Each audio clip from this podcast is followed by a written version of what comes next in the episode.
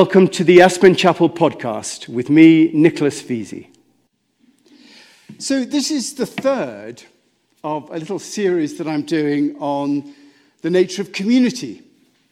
And uh, we've come together here as a community here at the chapel, I think because of our shared values and the desire to see the world as a better place.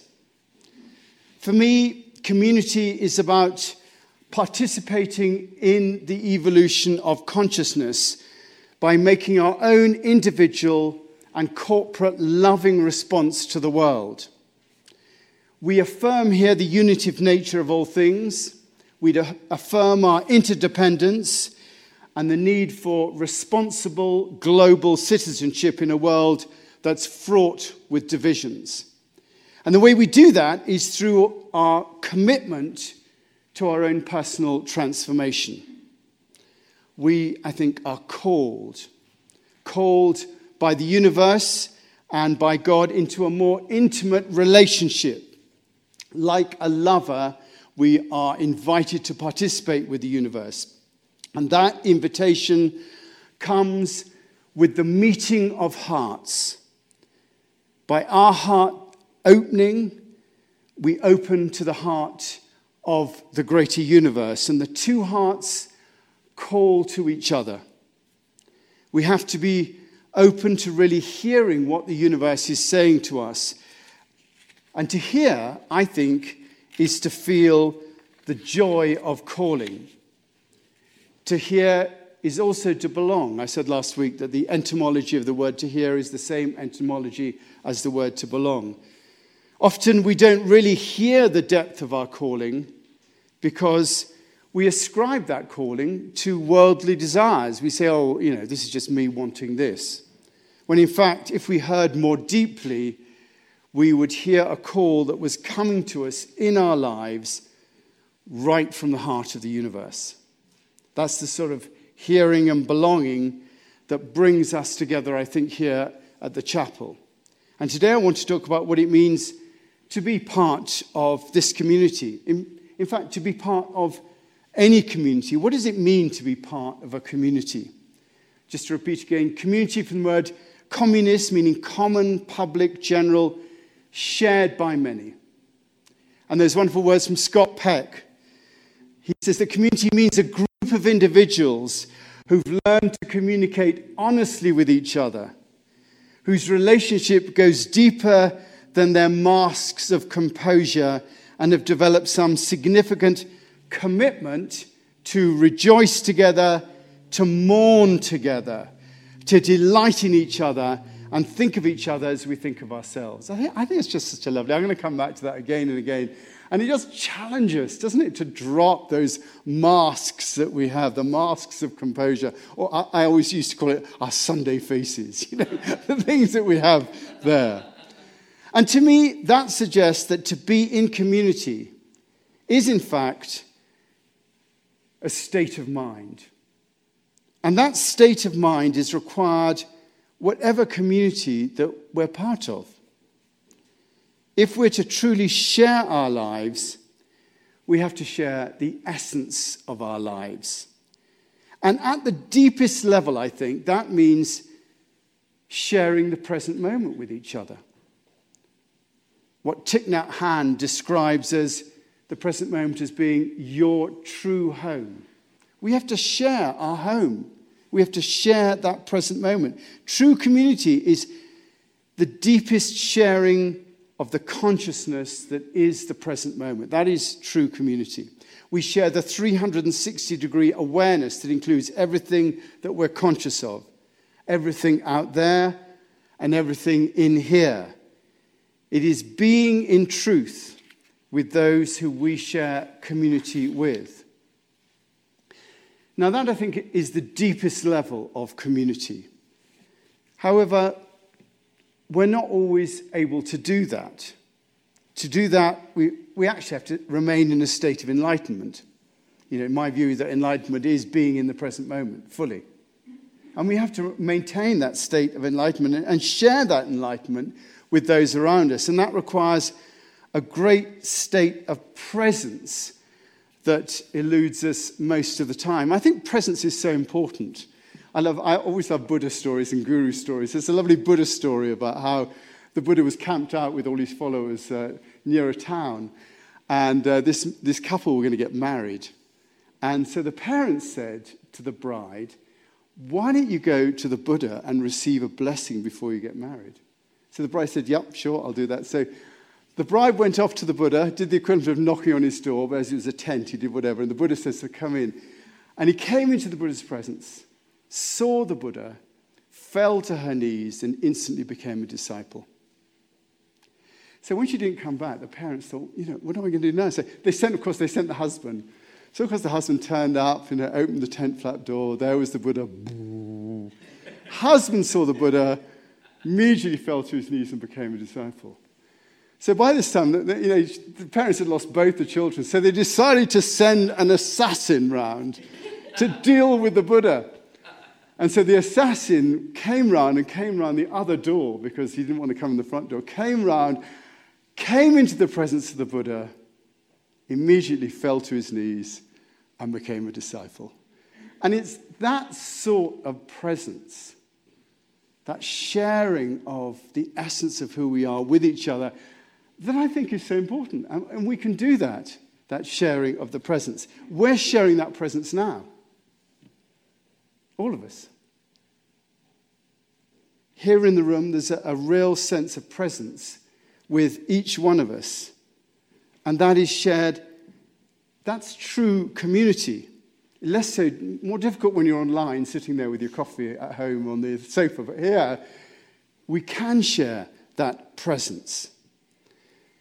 Yet, the moment we leave the sanctuary, we go into our heads and we often leave that, we lose that sense of presence almost straight away. We lose that intense sharing.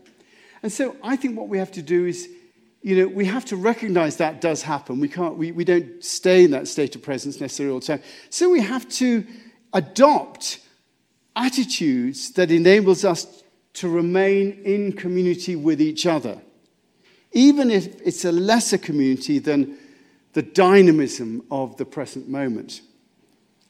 And the next level from being in that present moment, the next level is being in the state of mind that is community. And I think that's what we have to aspire to. And that means, I think, being respectful of others, considering them ahead of our own wants and needs. You know, to love our neighbors as ourselves, we have to be respectful. This is what we should be carrying around with us. Be respectful. We need to be non judgmental not cancelling them because we disagree with them. I was saying to Heather, someone, I looked at someone on television yesterday and I was very judgmental about them for various reasons that I won't say. But we're so judgmental. You know, you can be judgmental about what I'm wearing or anything. We have to be not judgmental. Again, Jesus, you know, the, the idea of the, the beam in your own eye and the mote in their eye, not judgmental. So respectful, non judgmental. We need to share what we have with them. We need to share with them our time, our treasure, and our talent, knowing that we hold all things in common with each other. Meister Eckhart, that 14th century mystic, had said that wonderful thing. He said, There is no such thing as my bread. There is no such thing as my bread. All bread is ours and is given to me, to others, through me. It is given to me and to others through me, and to me through to others as well, and to them through to others.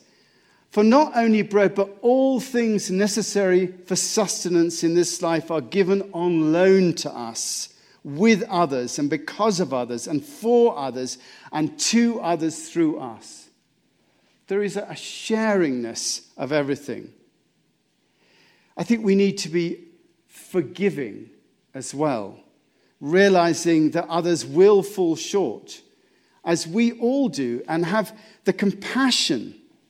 That means the compassio, to feel passio com with, to feel with, not blaming them for whatever pain they give us, but owning that pain and transforming us.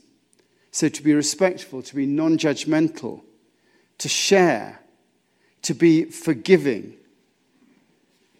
Through our compassion, through our willingness to share pain, we facilitate this because what we do has an effect on those around us. We exist in a consciousness of interdependence.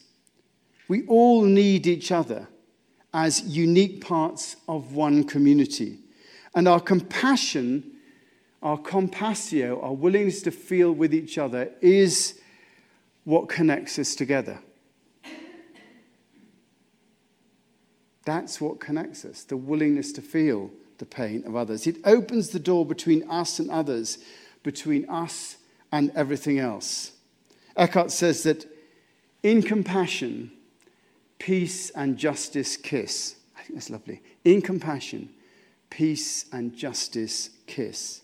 And Jesus perfectly sums it up when he invites us to love others as ourselves. We open ourselves to feeling for others as we do for ourselves and therefore don't cut off from the pain that others sometimes bring us. We feel with that pain. And it's through our openness to provide the links between people, through our compassio, that we love the world into transformation. And it's difficult that. I mean, Henri Nouwen says, let us not underestimate how hard it is to be compassionate. Compassion is hard because it requires the inner disposition to go with others to the place where they are weak, where they're vulnerable, where they're lonely, where they're broken.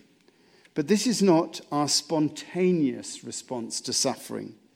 What we desire most is to do away with suffering by fleeing from it or finding a quick cure for it. And as a community, I think we have to embrace that. Yes, we will open ourselves to those who we think of as friends, but there are others that we think of as high maintenance. People who we do not tend to go towards because they are hard work. To be compassionate is to go towards such people maybe in reception to talk to someone that you wouldn't normally talk to.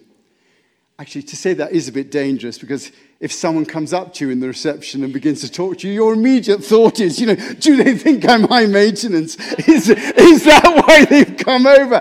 Am I hard work? You know, um, but community is that openness to all, that going beyond the masks of our composure and, comp- and communicating honestly.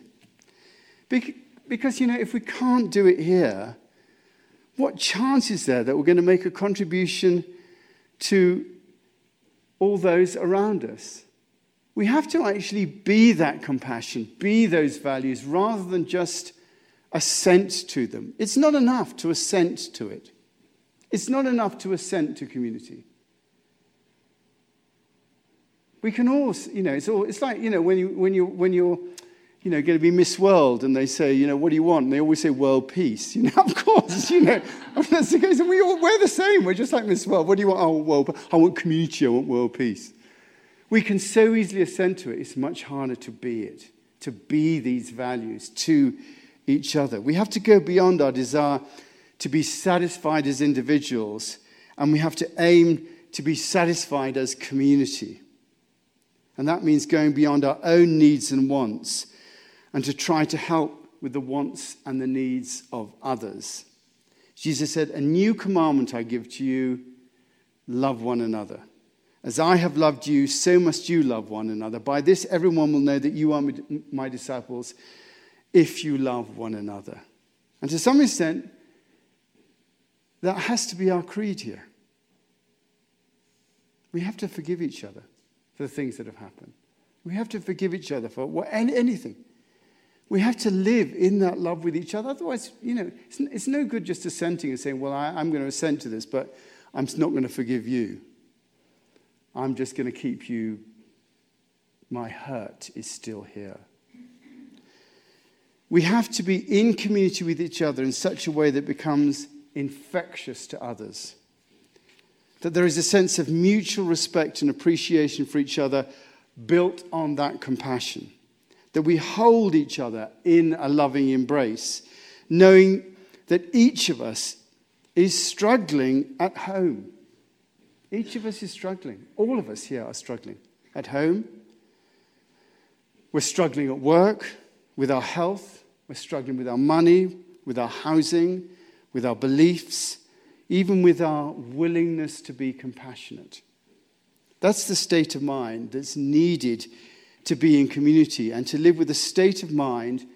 Do you know, it qualifies you to be a member of any true community if you have that state of mind. This one here at the chapel, the communities that are our book groups, the communities that are our families, the communities that are even our grocery stores, the community that I feel the community of the grocery store when I come in. I was talking to one of the checkout uh, people in, uh, in here, and I said, Where are you from? She said, I'm from Russia. And I could just feel the pain that she had in that, just saying that. I said, Well, this must be horrid for you at the moment. She said, It's awful. I don't know what to do. And you know, just being with her in that moment, and you know, whenever I go in now, I just say hi to her you know, that we are in community wherever we are. Community of our families, our neighbors, our neighborhoods, our towns, and, and yeah, yes, our nation. The reason communities break down is because this is hard. It's hard to take the pain that others give us and not to blame them. It's hard to give time to people drain us. It's hard to share what we've built up for ourselves with others. It's hard to be honest. It's hard even to be in the same room as some people. I mean, let's face it, it is hard. But because it's hard, that doesn't mean that we shouldn't try it. This is the outworking of the commitment to our spiritual practice. This is the outworking, that famous thing that you never, you can't tell how well you're doing with your spiritual practice until you hit hard times. It's great when you just, you know, you're driving along, you're doing your meditation, you've got your food in the evening, you know, you have your drink, you know, and you, your life's great. But it's when life is hard that you know whether your spiritual practice is working. That's the moment. This is the outworking of our commitment to spiritual practice. In fact, as we said last week, it's these little trials at every moment that are our living spiritual practice. This is a living spiritual practice, to practice that in the grocery store. Daily, they give us these circumstances the chance to reset and to surrender to what's coming our way. Not to try and change those circumstances, but to change ourselves instead, to give a loving response to what comes our way. We are a community here at the Aspen Chapel that attempts to practice this state of mind. We form ourselves around it and we take it out to other communities that we're a part of. We are all struggling, and to live in this community is to choose to struggle together to identify with a group that we know can trust to help us as we struggle, that share our values and feel that these values could be relevant to society as a whole. And I think what we have here is precious. And we have that to a large extent in our valley as well, which again, to some extent, is a self selecting community, the valley here. You really have to want to live here to, to make it happen in the valley. We are a community based on that mind, body, and spirit ideal. And our part here at the chapel, and it even says in our mission statement, is to represent the spiritual side of that, to show how to be compassionate, how to look after others, how to embody the best of the golden rule to do unto others as you would have them do to you. And that takes work. It takes the effort of feeling with others and being alongside them. It takes the time to join in with the events and in the initiatives here that try to make that happen. It takes money and it takes the willingness to serve. And we don't always get it right here. In fact, over the last couple of years, we've got some of it wrong. But as I said in the first week, it's not how many times you get knocked down that matters, but how many times that you get up.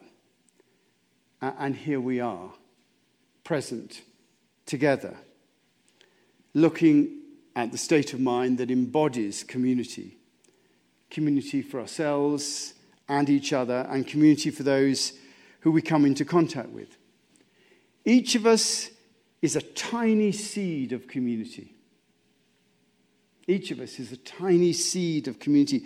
We can plant ourselves anywhere and grow community wherever we want. Each of us.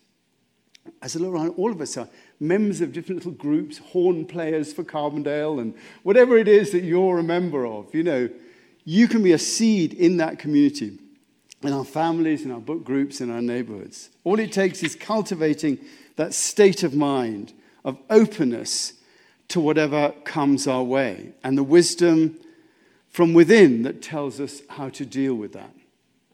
The wisdom from within. That's the key thing in this the wisdom from within that tells us how to deal with that.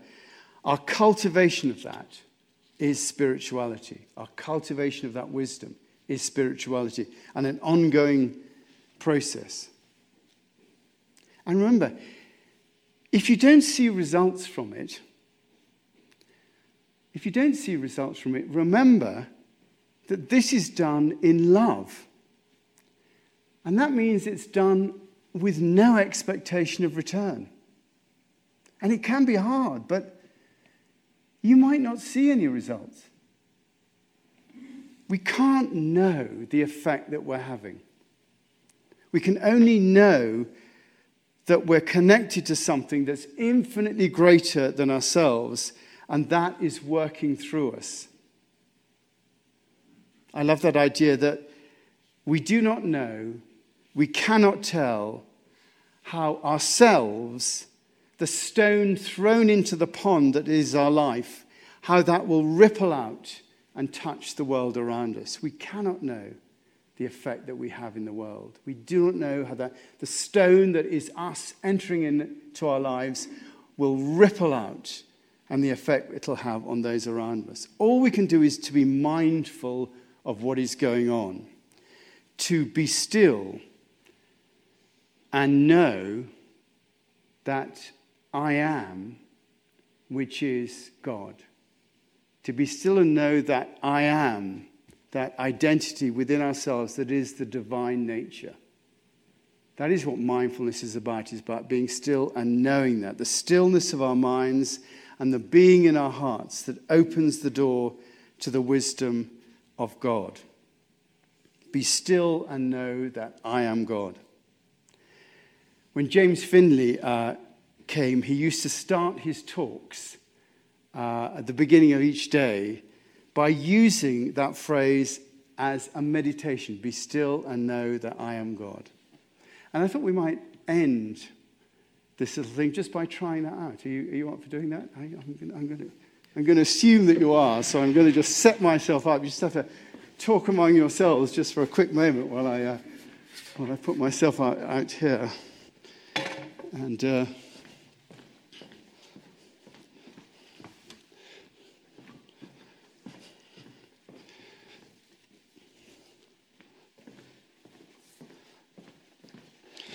So, what we're going to do is we're going to connect, hopefully, in our, with our inner life, that, that, that which is inside us.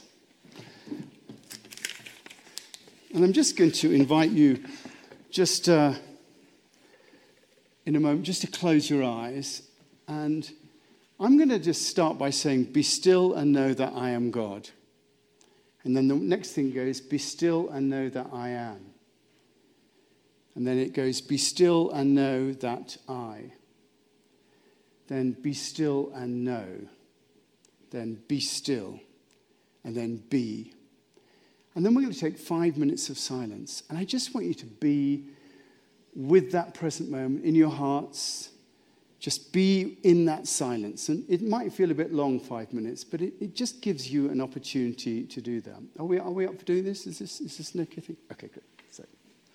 So when, if, you, if you like, just close your eyes And I will use a, a gong to start and then uh, a gong uh, to finish, which is again how, how James Finley did that. So uh, we're just going to do that, just get myself sorted out.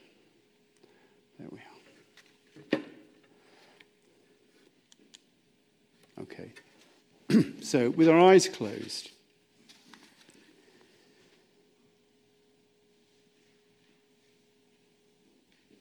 be still and know that I am God.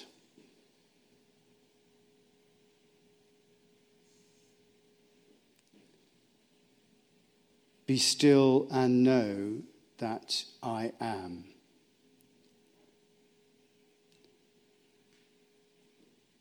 Be still and know that I. Be still and know. Be still. Be.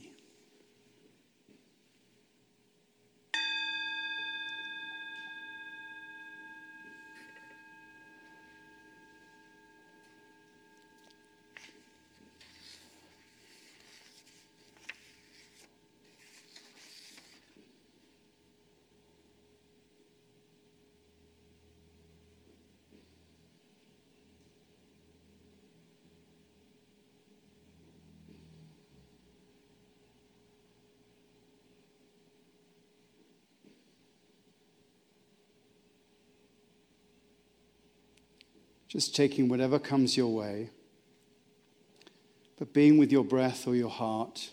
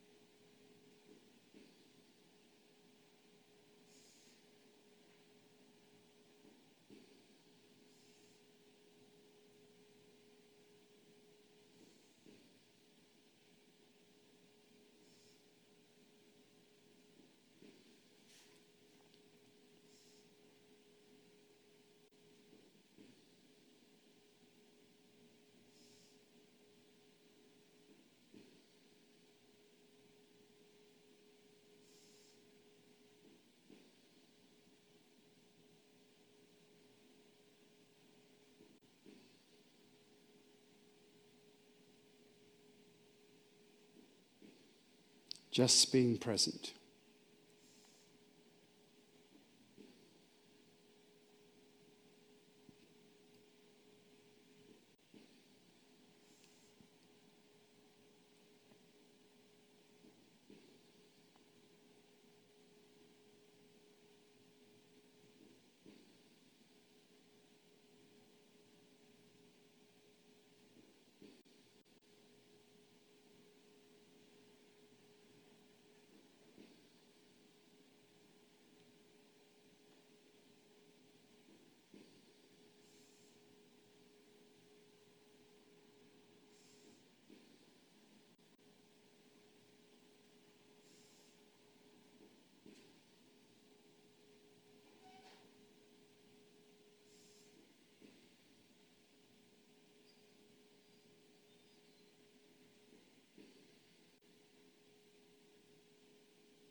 Just bring present to your body the sounds, any thoughts that come your way, and putting your attention back in your heart.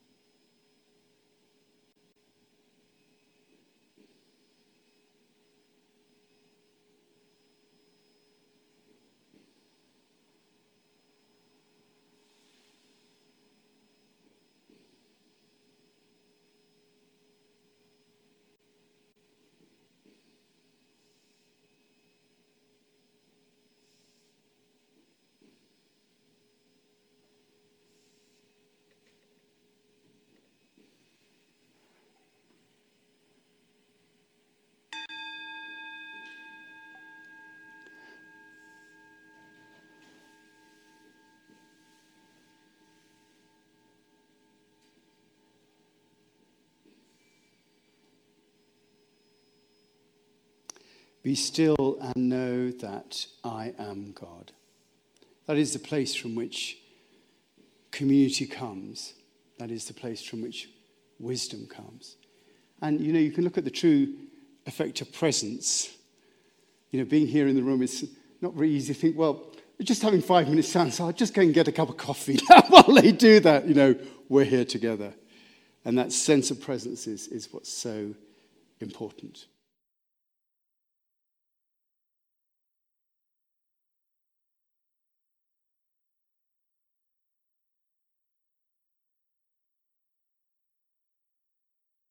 Thanks for listening. If you feel moved to make a donation to the chapel, please go to aspenchapel.org. Thank you. And if you'd like to receive these podcasts regularly, subscribe to the Aspen Chapel through Apple, Google Play, YouTube, or any other outlet.